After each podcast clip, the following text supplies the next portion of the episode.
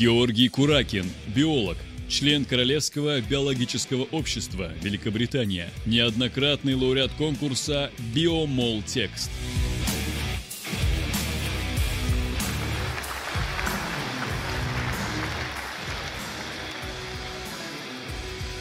Садитесь, друзья. Здравствуйте, Георгий. Добрый день. Вот эти вот ваши криптиды, они существовали до того, как появилась фото- или киносъемка?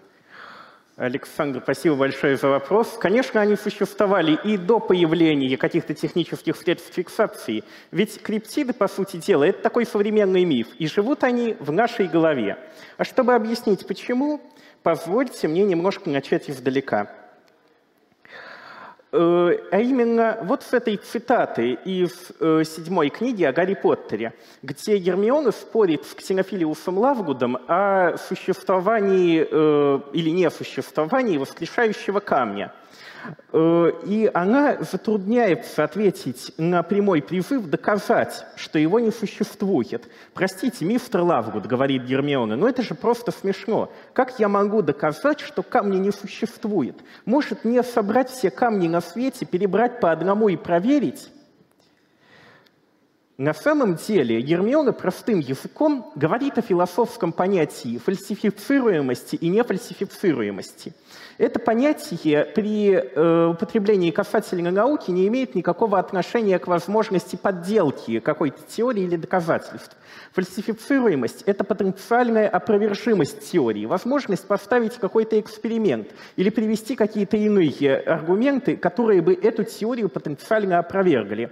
Она обычно, э, этот критерий используется как критерий научности. Например, Питером Хиггсом э, была выдвинута гипотеза, что существует особая частица, которая называется бозон Хиггса. Но тогда же были заданы границы применимости, границы опровержения, что если в экспериментах, в контролируемых, в заданных условиях на коллайдерах этот э, бозон не будет обнаружен, значит, э, вероятно, этой частицы не существует. То есть, выдвигая какую-то теорию, мы должны предложить какое-то условие, при котором э, мы будем считать ее опровергнутой. Если таких границ нет, если для опровержения нам потенциально нужно облазить всю Землю, все леса, все джунгли, все горы, перебрать всех живых существ, взять их за шкирку, посмотреть, криптит это или не криптит, значит, э, теория не фальсифицируема и является ненаучной. Этот критерий впервые был предложен Карлом Поппером в работе «Логика научного исследования» в 1934 году. И несмотря на то, что с тех пор много философов писали э, на тему философии и науки, в основном на практике используется именно критерий Поппера – Еще одной иллюстрацией нефальсифицируемого утверждения является знаменитый чайник Рассела. Бертран Рассел писал, если бы я стал утверждать, что между Землей и Марсом вокруг Солнца по эллиптической орбите вращается фарфоровый чайник, никто не смог бы опровергнуть мое утверждение, добавь я предусмотрительно, что чайник слишком мал, чтобы обнаружить его даже при помощи самых мощных телескопов. Рассел, э, по идее, в этом контексте писал немножко про другое. Он писал, что бремя доказательств каких-то таких утверждений лежит на э, тех, кто, собственно, их выдвигает продвигает, а не на скептиках, не на сомневающихся. Но тем не менее, чайник Рассела — это тоже хороший пример нефальсифицируемого утверждения. И, соответственно, криптозоологические мифы, как правило, тоже страдают от отсутствия фальсифицируемости. Кстати, а, кто такие криптиды? Итак, криптозоология — это такая псевдонаука. Ее предметом является целенаправленный поиск и попытка доказательства реальности существ, которые неизвестны официальной или академической науке. Вот таких существ называют криптидами. Можно сказать, что криптозоология — это такой современный бестиарий, ну, какие существовали в Средневековье. Криптозоология, в отличие от академической науки, базируется в основном на свидетельствах очевидцев, э, а не на контролируемых наблюдениях и не на контролируемых экспериментах. В настоящее время, э, по данным Википедии, здесь есть ссылка, насчитывается около полусотни криптозоологических мифов. Но некоторые из них можно сгруппировать по сходному строению предполагаемого криптида, например, водные монстры, снежные люди и другие. Так что реальное число криптозоологических мифов меньше, просто некоторые из них имеют глобальный характер. Э, соответственно, возникает вопрос, если у какого-то утверждения есть проблема с фальсифицируемостью, мы можем его потенциально опровергнуть или хотя бы э, сказать, что мы не должны к нему прислушиваться и принимать его всерьез. Конечно, академические ученые, как правило, проверив теорию на фальсифицируемость и обнаружив, что фальсифицируемостью там и не пахнет, просто э, отказываются дальше эту теорию рассматривать. Но дело в том, что сторонники э, криптозоологии воспринимают это как аргумент к незнанию. И с радостью говорят, вот, вы не можете это доказать, значит, криптиды существуют. Как можно все-таки проверить, миф это или не миф? Мифу присущи определенные культурные закономерности. Поэтому я мог бы предложить два критерия. Кто-то может их дополнить, но вот я систематизировал две штуки. Итак, во-первых, если криптид за вполне историческое время, за которое животное эволюционировать не может, меняет свой фенотип – и при этом эта эволюция связана с каким-то культурным событием, оно должно быть обязательно, значит, скорее всего, мы имеем дело с мифом. Второй критерий. Если сообщение о встрече с криптидом удается достоверно связать с наблюдениями какого-то другого, известного существа, тоже значит это миф. Э, лучше всего такие критерии применять на тех криптидах, которые имеют глобальную известность и глобальную популярность, потому что просто по ним больше данных, э, больше обсуждений, больше предполагаемых наблюдений, и, соответственно, методы больших данных нам могут помочь выявить вот эти закономерности, либо культурную эволюцию, либо связь с кем-то реальным. Итак, мы в группе ВКонтакте anthropogenes.ru, здесь опять же есть ссылка, провели э, опрос – Кому какие криптиды известны? Вопрос был следующий. О каких криптидах вы слышали? Для того, чтобы оценить возможность когнитивных искажений в сторону завышения, мы сюда вставили э, заведомо несуществующего криптида. Вот он, Сокобач или Зверев Бельгидойса. Э, отмечен красным крестиком. В нашем опросе приняло участие около 5000 человек, даже больше. Сокобач набрал где-то 2,5%, то есть пересчете на число участников означает, что несколько сотен э, участников проголосовали за то, что о Сокобаче они слышали, хотя это был криптид, придуманный мной непосредственно Э, перед началом опроса, что показывает, что даже э, на стадии опроса может происходить такое вот завышение и когнитивное искажение. Что уж тут говорить о свидетельствах очевидцев, которые много раз передавались из уст в уста. Конечно, они тоже могли претерпевать какие-то дополнительные искажения. Э, зелеными галочками мы отметили криптидов с глобальной известностью. Это чупакабра, лохнесское чудовище или Несси, и «Снежный человек», Йети, Бигфут, Сосквач и другие варианты, все они набрали под 90 или за 90%, что означает э, довольно большую известность. Обратите внимание, кто занял второе место с конца после несуществующего Сокобача или зверя из Бельгидойса. Это британские большие кошки. Довольно локальный миф, к нему мы еще вернемся. А начнем с э, глобальных криптозоологических мифов. И посмотрим, нету там культурной эволюции, или, может быть, связи с кем-то реальным. Итак, начнем с водных монстров, к которым относится, собственно, и Несси, но не только она. На слайде вы видите э, статуи водных криптидов. Статую Несси в Великобритании, которая изображает предполагаемый облик Несси. Это такой плезиозавр, можно сказать. И статуя Исси в Японии. Этих монстров разделяют э, десятки тысяч километров, но при этом э, Несси и Исси очень похожи. Обратите внимание, что Исси — это тоже что-то вроде плезиозавра, но только имеет другой, немножко более колоритный, восточный вид. Но, в принципе, они очень похожи. Все на одно лицо. Э, современные водные монстры во всех уголках Земли описываются как похожие на выживших динозавров, но так было далеко не всегда. Э, в течение XIX века э, описания водных монстров менялись. Если к началу XIX века чаще всего предполагаемые очевидцы описывали их тело как похожее на змею, то к концу XIX века они стали описывать их как водных динозавров, которых э, открыли и стали выставлять в музеях где-то примерно в середине XIX века. Э, впервые об этом написали э, Даррен Нэш, и, э, Пэк, и Чарльз Пэкстон, это британский, соответственно, британский палеонтолог и э, британский статистический эколог. Кстати, англоязычный популярный синопсис их статьи есть в журнале The Biologist, издаваемом Королевским биологическим обществом, и в том числе на сайте журнала эта статья есть в открытом доступе.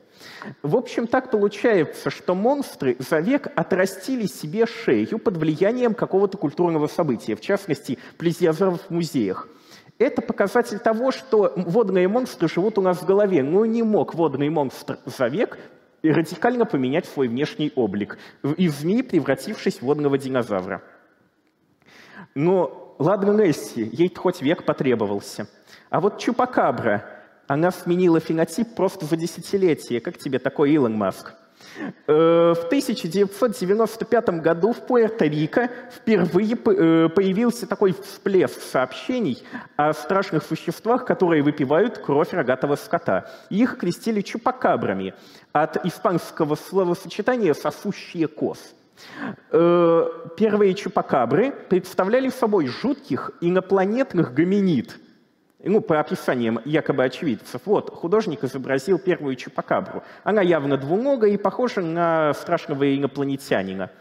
А вот современные чупакабры скорее описываются как представители семей стопсовых и очень похожи на больных шакалов.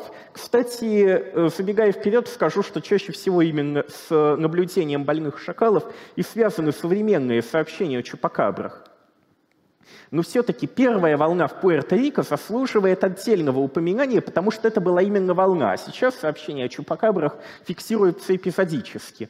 Итак, в Пуэрто-Рико в 1995 году в прокат выходит фильм «Особь». Э, э, и фенотип чупакабр, э, встречи с которыми стали фиксироваться сразу после этой премьеры подозрительно походил на главного отрицательного героя фильма. Вот этот герой, это человека-пришелец по имени Сил. И можно даже сравнить с предыдущим слайдом – вы можете заметить, что Чупакабра образца 1995 года — это практически вылитый сил, или вылитая сила — это женщина. А вот в из последующих сообщений неожиданно поменяли свой фенотип с двух ног, встали на четвереньки снова, отрастили себе шерсть и стали похожи на определенных представителей псовых, чаще всего больных койотов. Э, то есть налицо даже и связь с культурным событием — в 1995 году. И да, связь с наблюдением каких-то реальных объектов. То есть Чупакабра тоже, скорее всего, живет в нашей голове и только. Э, подробнее можно прочитать на сайте National Geographic по ссылке. А вот э, в случае со снежными людьми все еще интереснее.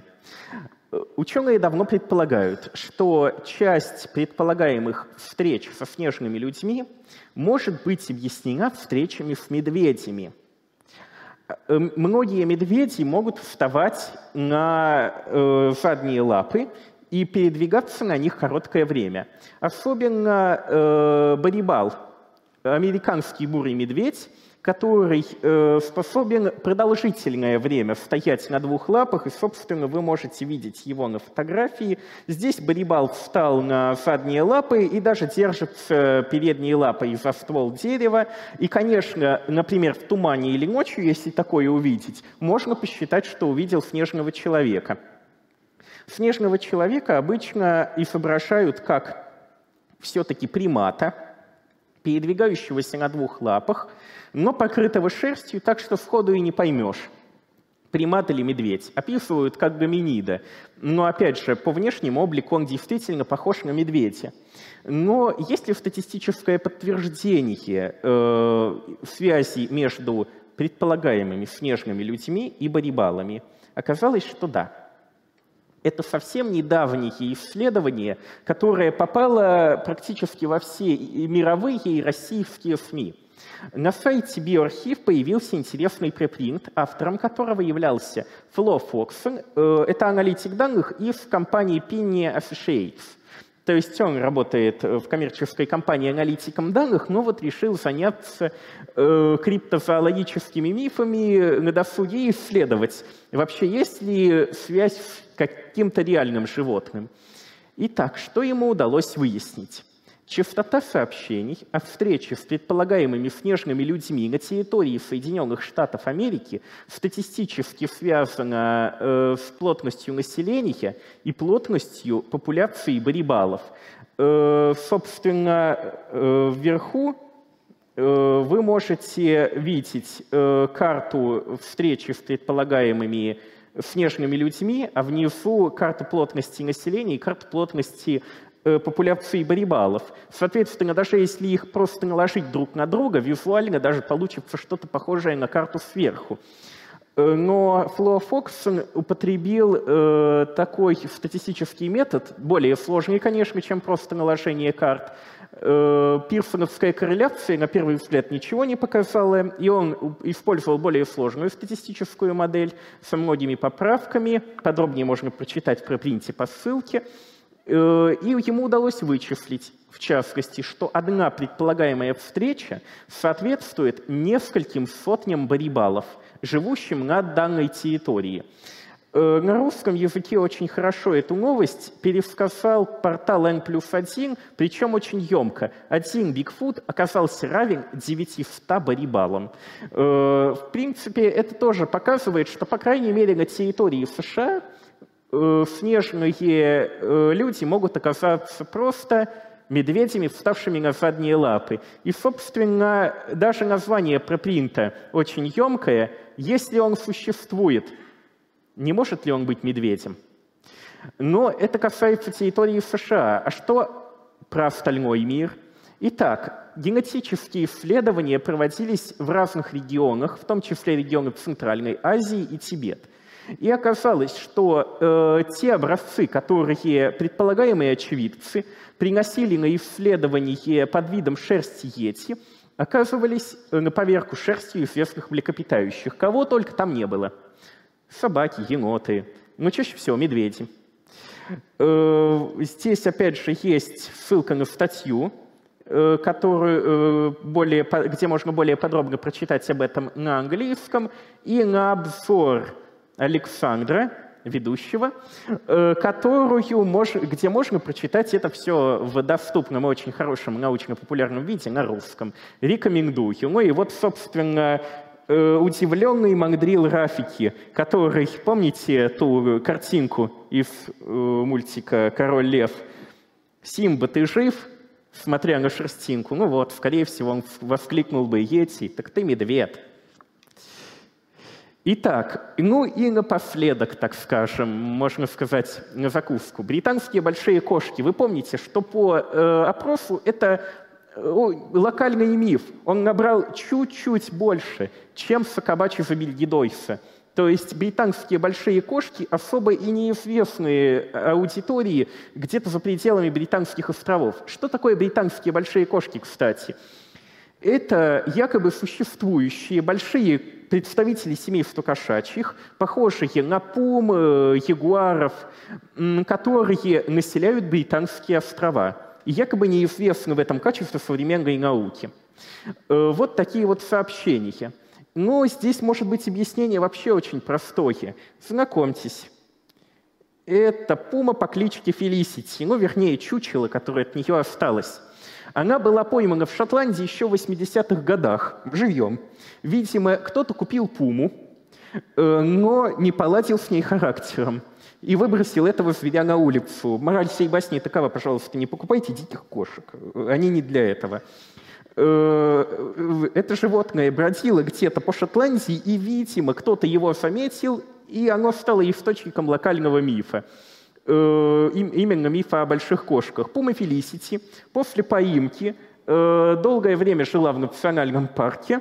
После того, как она умерла, ее вот превратили в чучело и выставили в музее. Было еще несколько сообщений на территории Британских островов о встрече с брошенными представителями больших кошек это было задокументировано, или даже с рысями. Возможно, миф объясняется именно этим. Если для глобальных мифов нужен какое-то мощное культурное событие или э, какая-то связь с реальным э, животным, то локальные мифы часто могут быть обусловлены даже анекдотическими наблюдениями реального объекта, который, возможно, в норме на этой территории не живет, но вот случайно здесь оказался, и теперь вся Шотландия или вся Британия даже говорят о, говорит о британских больших кошках. Недавно в группе Science Fiction в социальной сети Facebook э, была такая дискуссия с моим участием. Э, администратор группы задал такой вопрос. Если искусственный интеллект напишет миф, который не прочитает никто из людей, будет ли этот миф иметь смысл? Я в комментариях написал так. Миф без циркуляции и поддержания в человеческом обществе – это не миф, это просто сказка, которой не удалось стать мифом. И неважно, кто ее написал, искусственный интеллект или человек. Вот из этой дискуссии можно э, вы, сделать один важный вывод. Мифы живут в нашей голове, мифы живут в человеческом обществе, мифы — это часть нашей культуры. И они подвержены действию определенных закономерностей, таких как культурная эволюция, или изменения под влиянием э, встречи с какими-то реальными объектами. И поэтому мы можем взять на вооружение хотя бы эти два критерия для того, чтобы понять в каких-то случаях, миф это или не миф. Я очень надеюсь, что коллегам-популяризаторам науки, э, коллегам-ученым, Э, коллегам-журналистам, да и просто интересующимся наукой людям эти критерии будут полезны, чтобы отделять миф от не мифа. Так, что... Уважаемые слушатели, у нас тут неприятное известие. У нас сбежал пингвин Апитек. Э, и он у нас немножко болеет бешенством. Пока мы его не поймаем, пожалуйста, не выходите из аудитории, не спешите в буфет. А мы пока займемся дискуссией, вопросами и ответами. Пожалуйста, жду ваших вопросов. Он у нас, он у нас ручной, он просто очень не любит тех, кто сбегает из зала. Ну вот-вот, поэтому лучше не избегайте, его не провоцируйте. Сейчас мы его отловим, вернее, его отловит наша волонтерская команда, а мы пока здесь в относительной безопасности, если он сюда не вломится, конечно, займемся вопросами и ответами. Пожалуйста, я жду вопросов. Но подождите, подождите. Сейчас вам, конечно, не пингвинопитек явится, и даже не чупакабра, но кто-то не менее вредный. Да, да. Готовы ли вы ответить за свои слова? На сцене вредный оппонент. Итак, с нами на связи Александр Панчин, кандидат биологических наук, популяризатор науки, лауреат премии «Просветитель». Саша, ты нас слышишь? Всем привет из солнечной Черногории. Привет, Саша. Добрый день, Александр. Рад вас видеть. Я считаю, что тема очень интересная. Тема криптидов. Э, она вошла в нашу мифологию и мы знаем очень много примеров, а, и как в компьютерных играх, например, в Disco Elysium появляются криптиды. А у меня есть несколько вопросов по поводу того, как именно вы пытаетесь доказать их несуществование. А, мне очень понравился аргумент по критерии Поппера, который я полностью разделяю. Но вот, например, с вашими культурологическими аргументами у меня много вопросов. Ну, собственно, вот пойдемте, пойдемте по ним. А вот вы приводите такой критерий, он был центральным в вашем э, изложении, что если есть смена а, морфологии у некого мифа, то это доказывает, что это таки миф, это не настоящие криптиды, а это продукт культурной эволюции. Но мы знаем очень много примеров, когда какие-то реально существующие виды вытесняют какие-то другие реально существующие виды. Ну, например, завезли э, в Новую Зеландию опоссумов и они начали истреблять многих разных местных э, попугаев. Вот. Или, например, там дикие кошки тоже уничтожают попугаев. Например, в, в той же э, Новой Зеландии живут такие совиные попугаи, внешне, кстати, очень похожи на чупакабру и на рептилоидов. Они очень странно выглядят, можно перепутать в темноте. А, и вот этих попугаев, значит, их иногда даже приходится перевозить из одного региона в другой, чтобы их не поели эти самые дикие кошки. Это тоже мешает, грубо говоря, тому, чтобы похожий сценарий был реализован э, в, ну, допустим, в тех же водоемах. Раньше там были гигантские змеи, потом пришли, э, были завезены бронтозавры, плезиозавры, они съели этих гигантских змей, ну и вот поэтому теперь люди пишут не про змеи, а про плезиозавров. Хороший вопрос, Александр. На него я бы хотел э, ответить цитатой Уильяма Аккама. «Не умножайте сущности без необходимости». Э, это объяснение не проходит критерий бритвы Аккама, причем не проходит э, в таком самом сильном, так скажем, виде. То есть изначально у нас есть и так теории, у которой плоховато с фальсифицируемостью, у нас есть допущение, что существует э, какое-то животное мы, э, неизвестное. Мы и так сделали много допущений, что его никто до сих пор не открыл, хотя оно довольно большое, что оно не обнаруживается современными методами, что оно каким-то образом пережило все катаклизмы, но при этом у нас нет такой большой популяции, которая точно бы э, кому-нибудь попалась не только на глаза, но и в руки, и никто бы не отловил хотя бы одного представителя и не принес в музей, как Пуму Фелисити. Э, я, то есть и так э, брит, э, бритву Аккама криптозоологические мифы не проходят. А здесь получается, что для того, чтобы спасти теорию, мы должны размножать эти сущности еще дополнительно. Вместо одного криптида у нас теперь появляются два. Причем один криптид съел другого. То есть криптиды начинают у нас не только существовать, но и жить э, какой-то своей независимой жизнью, и сюжет начинает вообще усложняться без каких-то достаточных оснований.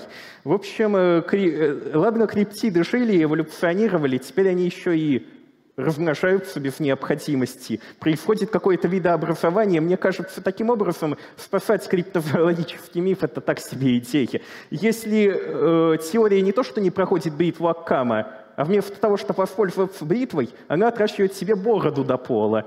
Ну, наверное, наверное, это так себе теория.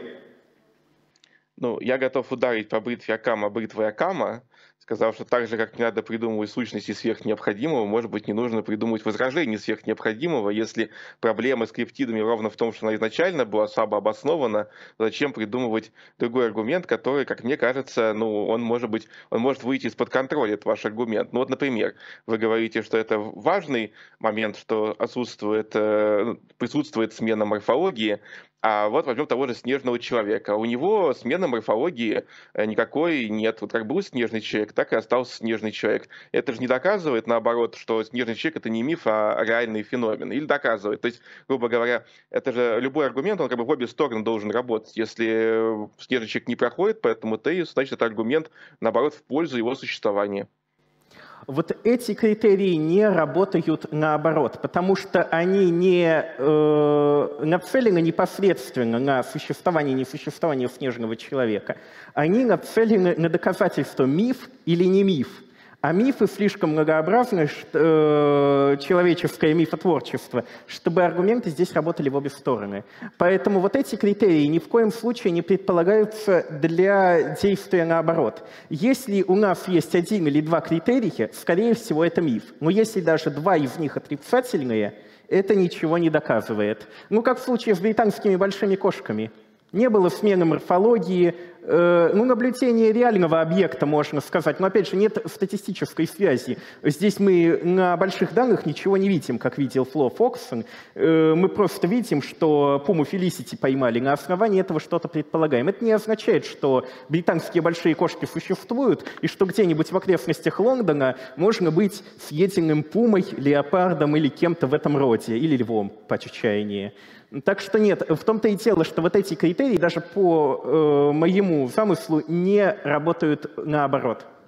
Это ну, вот, есть... Мы можем ориентироваться на них в одну сторону, этот аргумент для меня звучит примерно как типа стрелочка-то, она не поворачивается. Вот э, мне кажется, что в основе того же, допустим, бейсовского подхода к э, изучению в науке, чего любой, анализа любых гипотез, если у нас есть какой-то аргумент, который э, светит в пользу чего-то, то если этот аргумент не валиден, то это может быть более слабый, но тем не менее это аргумент против той гипотезы. Ну, то есть в науке, по-моему, стрелочка поворачивается более-менее всегда. Вот. И я, собственно, на самом деле, вы понимаете, что я не сторонник там, криптозоологии, а вот я противник э, аргументов, которые могут быть приведены а, некорректным образом и могут в итоге сыграть не в пользу понимания науки. Ну вот э, тоже примеры вот из, вашего выступления. А, аргумент вот про барибалов, про медведей.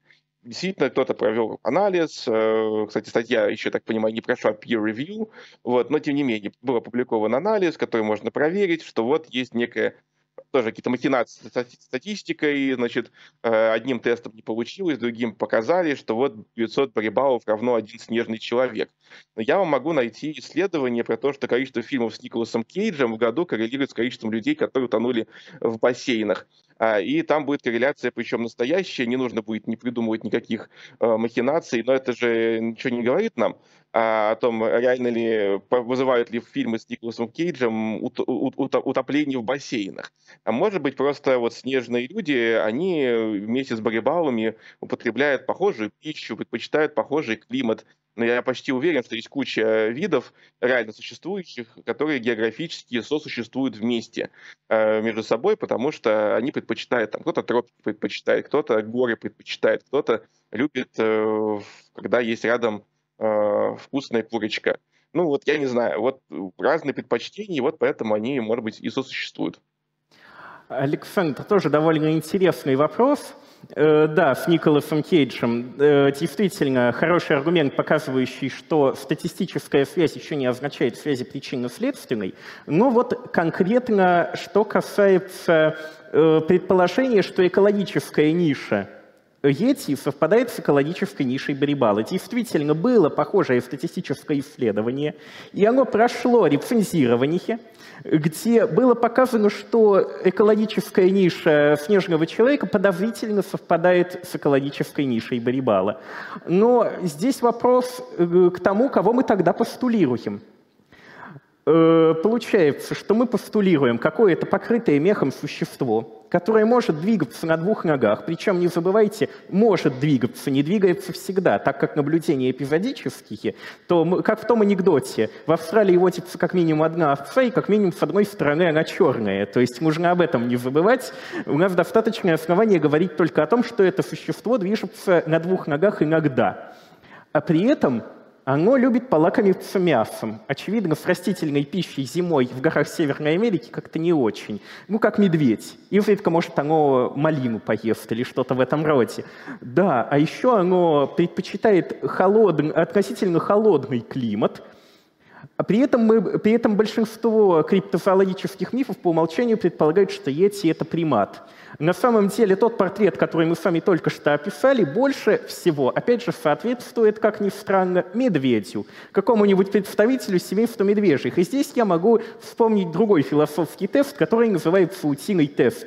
Если что-то плавает, как утка, выглядит как утка и крякает, как утка, ну, наверное, это утка. Да, может, э, вы правы, что мы окончательно не можем что-то сказать, что это именно утка. Возможно, требуются дополнительные тесты. Может быть, независимое рецензирование этой статьи действительно обнаружит еще какие-то э, слабые места. В науке, в принципе, мы всегда сомневаемся э, в своих аргументах и контраргументах. Это нормально. Но, тем не менее, все-таки, исходя из этих аргументов, более вероятным следует считать, что Йети — это просто медведь. По крайней мере, на территории США. Саш, а... спасибо. Время, к сожалению, закончилось. Я сейчас попрошу дорогих зрителей оценить, насколько вредный был Александр Панчин. Проголосуйте, пожалуйста, перейдя по QR-коду, который сейчас на экране, или по ссылке, которая в чате. Проголосуйте, оцените Сашу Панчина. А мы продолжаем. И сейчас у нас видео-вопрос от иностранного эксперта. Фло Фоксон, аналитик данных консалтинговой компании Pini Associates – если ошибся, автор только что обсуждавшегося препринта про статистическую связь Йети и Барибалов, записал для нас видеовопрос. Включите. Привет. В бывшем СССР был криптид, сходный с Бигфутом Северной Америки, которого звали Алмаз. Академия наук СССР организовывала несколько экспедиций в Советской Республике для поиска свидетельств об Алмасе. Как вы думаете, собранные ими свидетельства могут быть объяснены культурным событием, достоверной ассоциацией с известными животными или их сочетанием? Спасибо большое за интересный вопрос. Прежде всего, следует отметить, что комиссия Академии наук СССР, которая была направлена в регионы Центральной Азии для э, поиска предполагаемого алмаза, так никаких э, серьезных свидетельств в пользу его существования и не нашла, и вскоре была распущена. Ее руководитель э, Борис Поршнев так до конца своей, э, собственно, научной карьеры и остался сторонником этого криптозоологического мифа, и несмотря на то, что не собрал каких-то данных в пользу существования, которые были бы приняты научным сообществом, дальше продолжал публиковать книги, в которых просто продвигал этот криптозоологический миф. Поэтому насчет собранных ими данных сложно что-то сказать на данный момент, но тем не менее это идея для нового исследования в области Data Science. И на самом деле можно было бы продолжить э, проект, связанный с Йети Северной Америки, но теперь уже относительно Алмаса. И если вы заинтересуетесь идеей подобного исследования, я готов поучаствовать. Я биоинформатик и люблю всякие интересные штуки, связанные с данными. Э, кроме того, следует еще что отметить.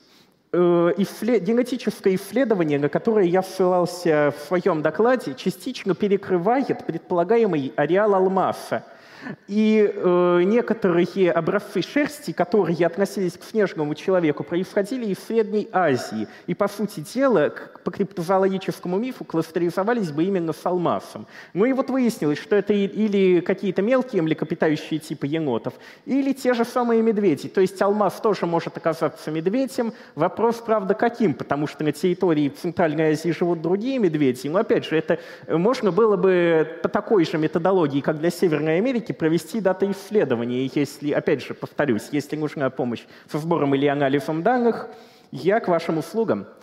Э, и еще, э, что хотелось бы отметить, вы спрашивали про культурные события. Вот в культурным событиям здесь можно выдвинуть одну гипотезу. В русскоязычных средствах массовой информации, которые я просмотрел по поводу Алмаса, прямо было написано, что всплеск сообщений о якобы встречах с Алмасом произошел э, во времена хрущевской оттепели – когда э, в нашу страну поступили э, книги и периодика из-за рубежа, где описывались встречи со снежным человеком. То есть вполне возможно, что алмаз — это следствие культурного обмена. И как раз здесь можно было предположить культурное событие. Такая наведенная активность только на этот раз уже со стороны Соединенных Штатов Америки, где миф о снежных людях уже устоялся, скорее всего, под влиянием тех же самых барибалов, как вы пишете в своем препринте. В общем, подытоживая, идея интересная, но, конечно, за несколько дней до фестиваля я не успел бы провести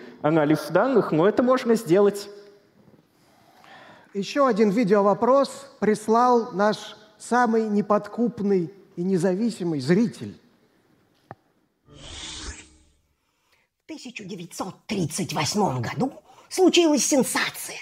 В водах Индийского океана было поймано невиданное существо, считавшееся вымершим сотни миллионов лет назад. Кистеперая рыба латинерия. Открытие далеко не сразу было принято официальными учеными, но сейчас признанный научный факт. Кто же дал вам право утверждать, что криптиды не существуют? Захарий, рад вас видеть. А почему вы сменили фамилию? Вы же тот самый первооткрыватель планеты Нибиру, насколько я вас помню. Э, в кавычках первооткрыватель, конечно, потому что вашу планету толком никто не верит, особенно после 2012 года, когда мы ее так и не увидели, она с нами так и не столкнулась пока что. Вы уходите от ответа. Я не ухожу от ответа, я просто начинаю издалека. А, я... а что? Действительно сменили фамилию, да? Да-да, я вас подловил. Ну вот, э, смотрите, на самом деле вашим аргументом, казалось бы, можно было бы оправдать что угодно, любую, любой лженаучный миф, включая вашу якобы существующую планету Нибиру. Ведь действительно когда-то э, все теории, э, которые сейчас считаются э, утвержденными, э, достоверными, когда-то тоже были маргинальными. Так, казалось бы, кто дал основание предполагать, что ни Нибиру не существует, или криптида не существует. Но понимаете, я весь доклад, собственно, о чем говорю.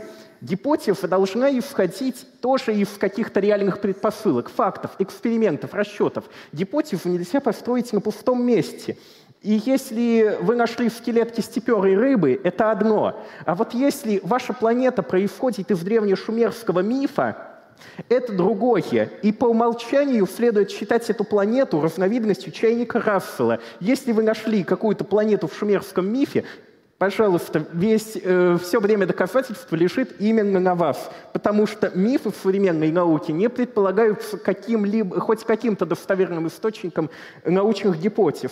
То же самое касательно криптидов. Если мы видим, что криптиды — это просто современный миф, который феноменологически сходен с шумерским мифом о планете Нибиру, очевидно, что э, мы можем не принимать эту гипотезу всерьез. Если есть какие-то более серьезные аргументы, сторонники криптозоологии благоволят их предъявить. То есть если мы видим, что гипотеза происходит из мифа, действует такая вот презумпция ее ложности. То есть до того, как предъявлены более серьезные доказательства, мы считаем, что она ложная. То же самое с чайником Рассела. Если чайник этот поймают и принесут, ну хорошо, и на нем будут следы воздействия солнечного ветра.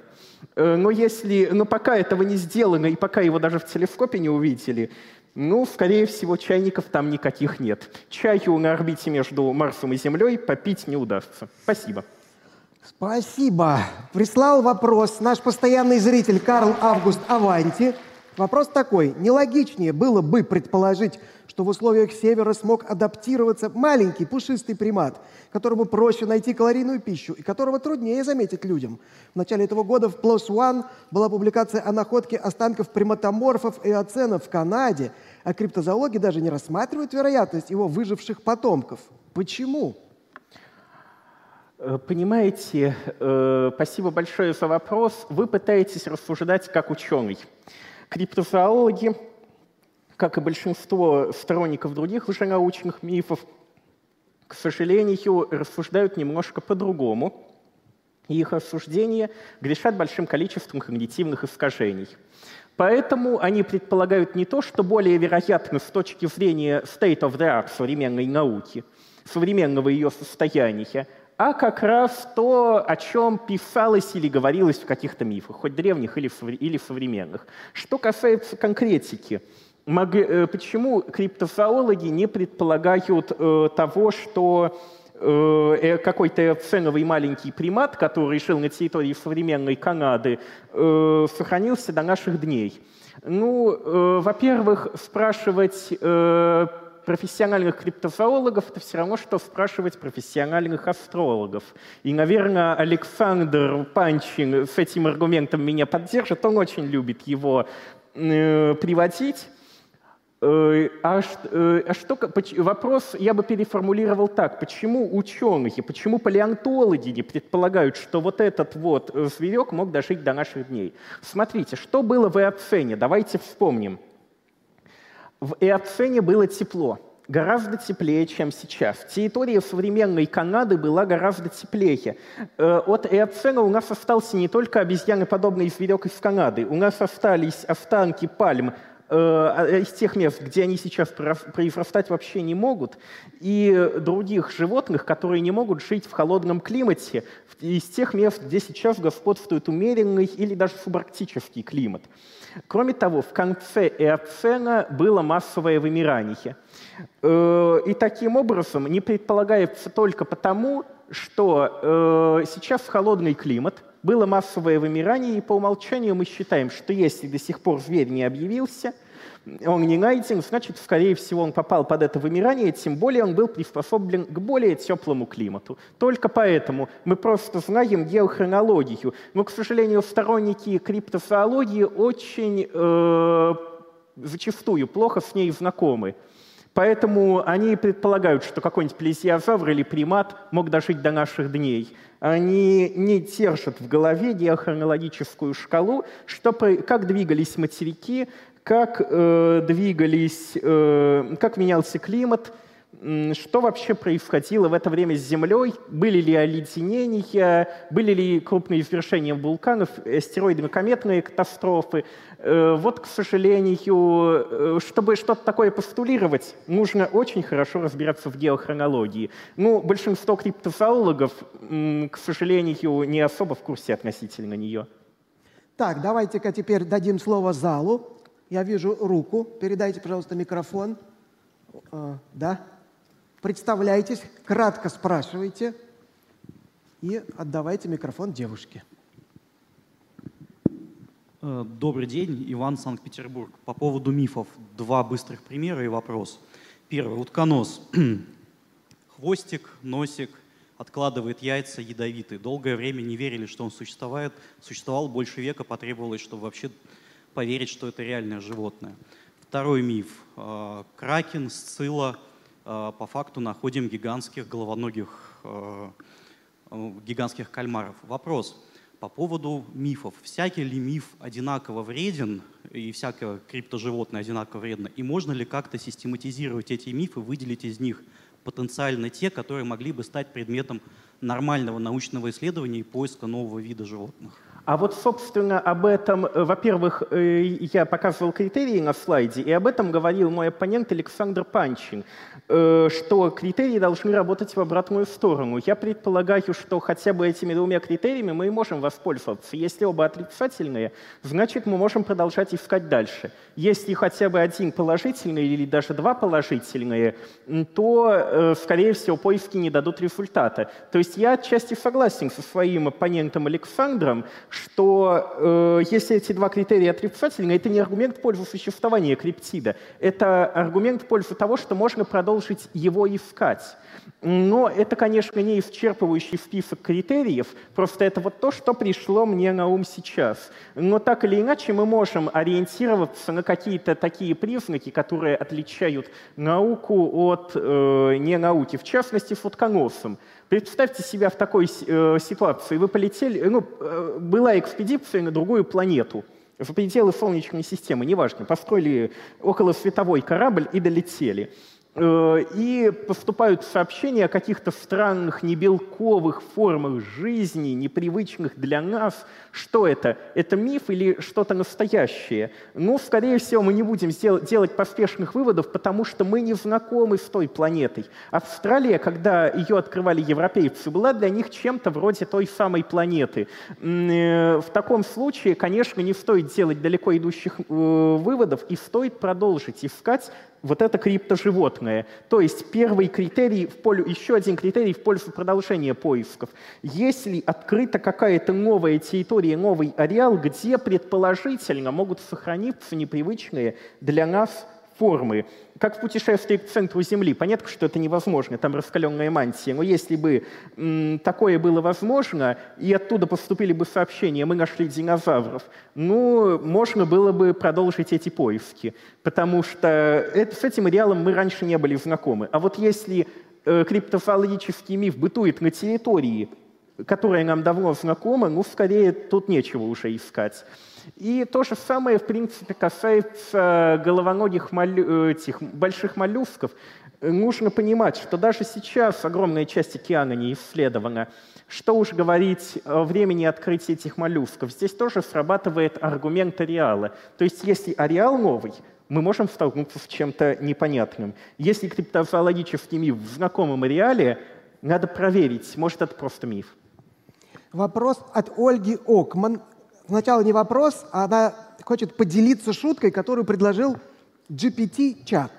Чат GPT. Почему Бигфут отказался стать биоинженером? Потому что он боялся стать объектом собственных экспериментов и случайно создать мини-фуд. Э, отказался стать героем чего? Отказался стать биоинженером. А. Потому что боялся создать мини-фуд. Это шутка от чат GPT. Вот, это просто комментарий. А от нее же вопрос – от Ольги. Георгий, с вашим опытом в области криптидов, можете ли вы сказать нам, считаются ли черепашки-ниндзя криптидами? И если нет, как вы считаете, следует ли нам начать кампанию, чтобы добавить их в список мифических существ? Ольга, спасибо большое за комплимент относительно моего опыта относительно, в плане криптидов.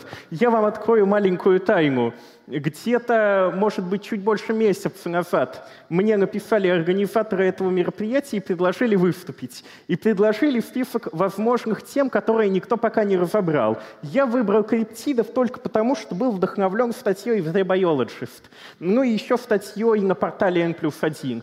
Так случайно совпало. До этого я с темой криптидов не сталкивался вообще. Я биохимик и эволюционный биолог. По образованию вообще медик.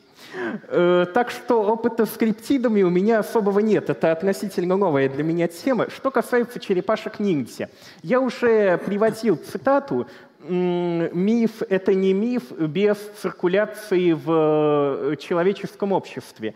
Э, здесь есть, и, может, и бывают сказки, которые не смогли стать мифом. Здесь я мог бы добавить, что миф не является мифом, пока нет определенной прослойки, убежденной в реальности данного существа. То есть криптиды — это мифические существа, в которых кто-то верит. Если в них перестают верить, они как Дед Мороз. Все, они больше не существуют как криптиды. Поэтому черепа... в черепашек ниндзя никто, как я предполагаю, всерьез не верит. Это скорее переходная форма, мне кажется, между черепашками и ниндзями, соответственно. Да, это переходная форма, которая существует в сугубо фантастическом мире, поэтому нет, э, начинать кампанию бессмысленно. Никто их в список криптидов не добавит. Больше того, пополнять его литературными персонажами или персонажами из кинофильмов не имеет смысла сознательно. Я могу, я могу предположить другое, что это будет самостоятельное пополнение, как э, появился вот этот человек-пришелец в фильме «Особь» и э, пополнил с собой список криптидов только уже в образе Чупакабры. Ну, возможно, еще впереди какой-нибудь новый фильм или какая-то новая книга, которая неожиданно пополнит список криптидов, но этот криптид уже придет под другим брендом, под другим названием и под другой вывеской, нежели он был в книге. Мы угадываем знакомых криптидов и пытаемся находить связь с культурным событием. А вот самим добавлять не стоит. Лучше делать науку, а не псевдонауку. Лучше не увеличивать список криптидов, а увеличивать список реальных открытий. А список криптидов желательно бы все-таки сокращать. Так, давайте дадим микрофон вот туда, пожалуйста. Представляйтесь. А, зрители зала.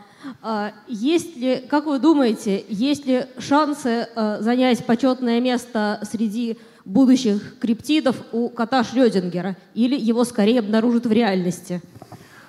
У кота Шрёдингера... Так, ну, этот кот, насколько я знаю, не очень разбираюсь в квантовой механике, я все-таки биолог, простите. Но он то ли жив, то ли мертв. Эм, понимаете, в котом Шрёдингера какая проблема? Э, квантовая суперпозиция нарушается, когда ящик открывается – и кто-то этого кота наблюдает. При этом границы наблюдения исходно уже очерчены, этот ящик. Если мы не будем сознательно открывать ящик, поддерживая интригу, и кто-то будет верить, что кот жив, а кто-то будет говорить, нет, он уже умер. Но здесь будет 50 на 50, и будет такой криптид в черном ящике. Но таких криптидов, насколько я знаю, до сих пор не существовало.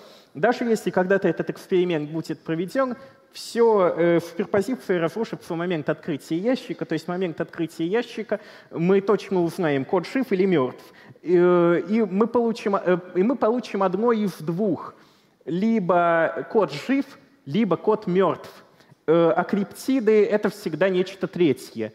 Э, Все-таки квантовая суперпозиция — это тоже немножко не криптид.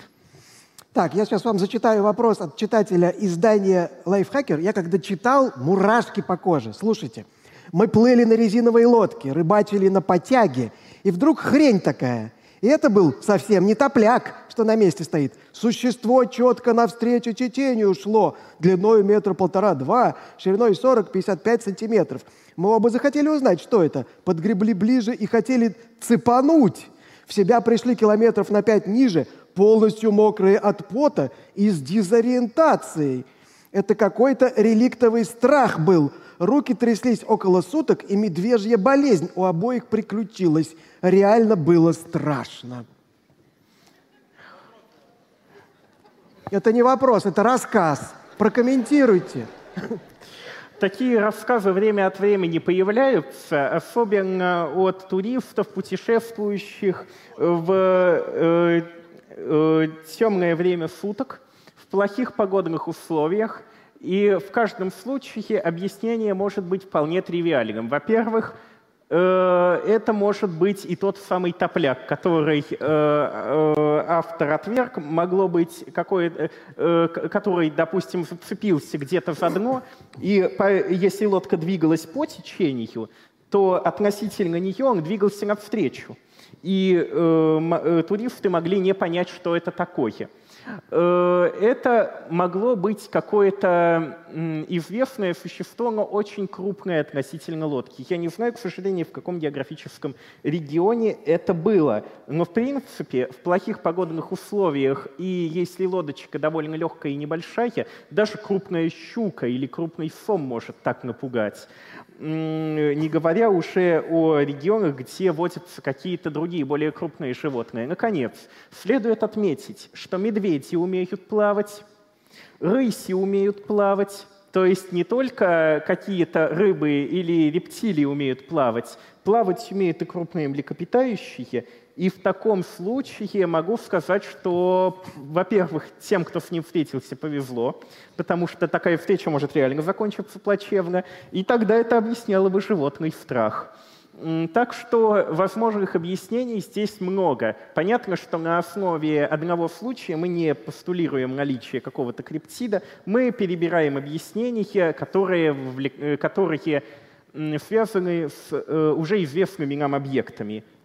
Так, давайте дадим на балкон. Я вижу там огонек. Кто-то, наверное, тоже хочет рассказать про встречу с чем-то страшным. Не разочаруйте нас. А, хочу спросить, э, во-первых, Москва, Полина. Э, хочу спросить именно про то, что э, мегалодон. Вот именно про мегалодона почему-то не было сказано ни одного слова, хотя это наизвестнейшее просто э, ну, культурное какое-то э, событие, которое э, ну, буквально несколько лет назад затронуло очень многие там паблики, соцсети. Вот такой вопрос. Нам все-таки признать его именно вымершим организмом, мифом, или продолжать искать? Что касается Мегалодона, да, я помню этот фильм, даже сам на него ходил, «Мег. Монстр из глубины». Спасибо, что напомнили. По-моему, похожий фильм австралийский выходил прошедшим летом. Точно не помню название, но эта тема обыгрывается регулярно и в кинематографе, и, возможно, в книгах. Акулья но... торнадо, я помню. М? Акулья торнадо. Да, да. Но, понимаете, не, не, любое культу... не каждое культурное событие в итоге становится криптидом. Э, мегалодон в культуре популярен, но при этом я не встречал каких-то верований, что он реально существует. Это довольно непредсказуемо. Я допускаю, что это еще связано с той аудиторией, среди которой распространялось это культурное событие.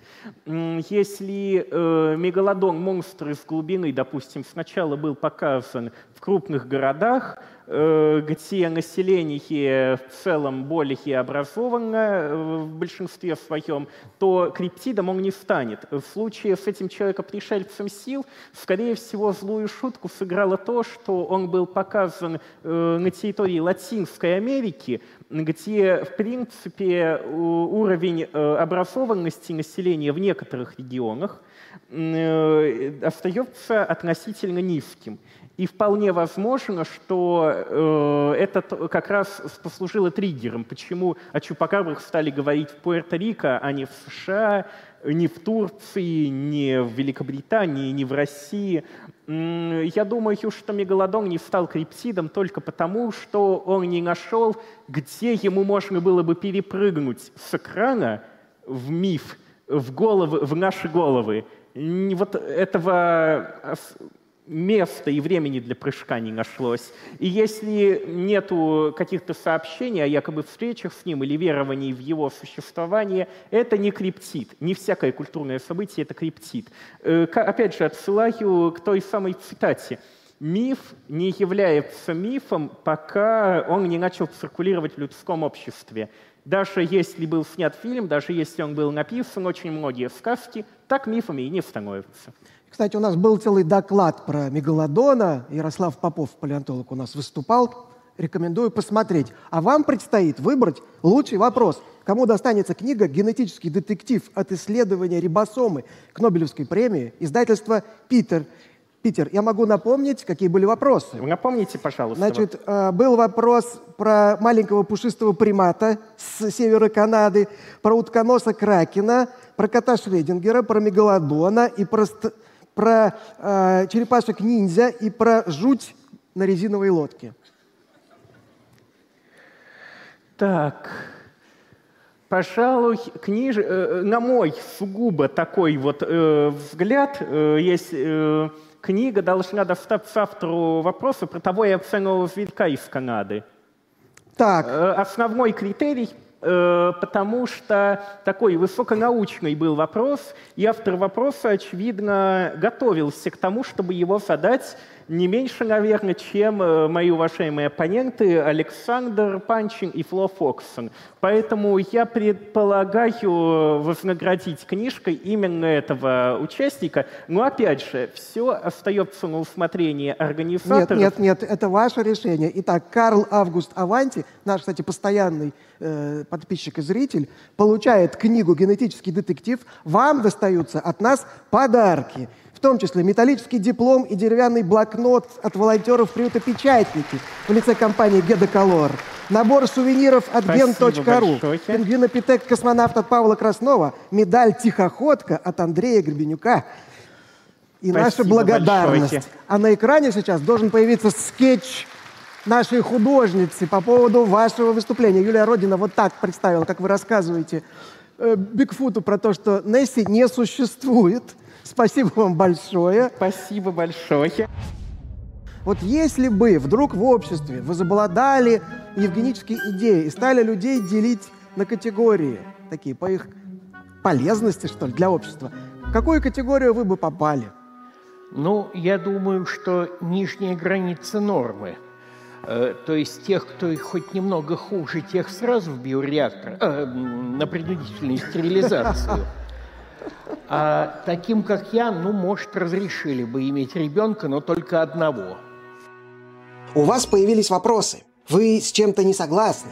Пишите комментарии с хэштегом постскриптум. Докладчик будет отвечать на ваши вопросы в прямом эфире на канале «Лаборатория научных видео».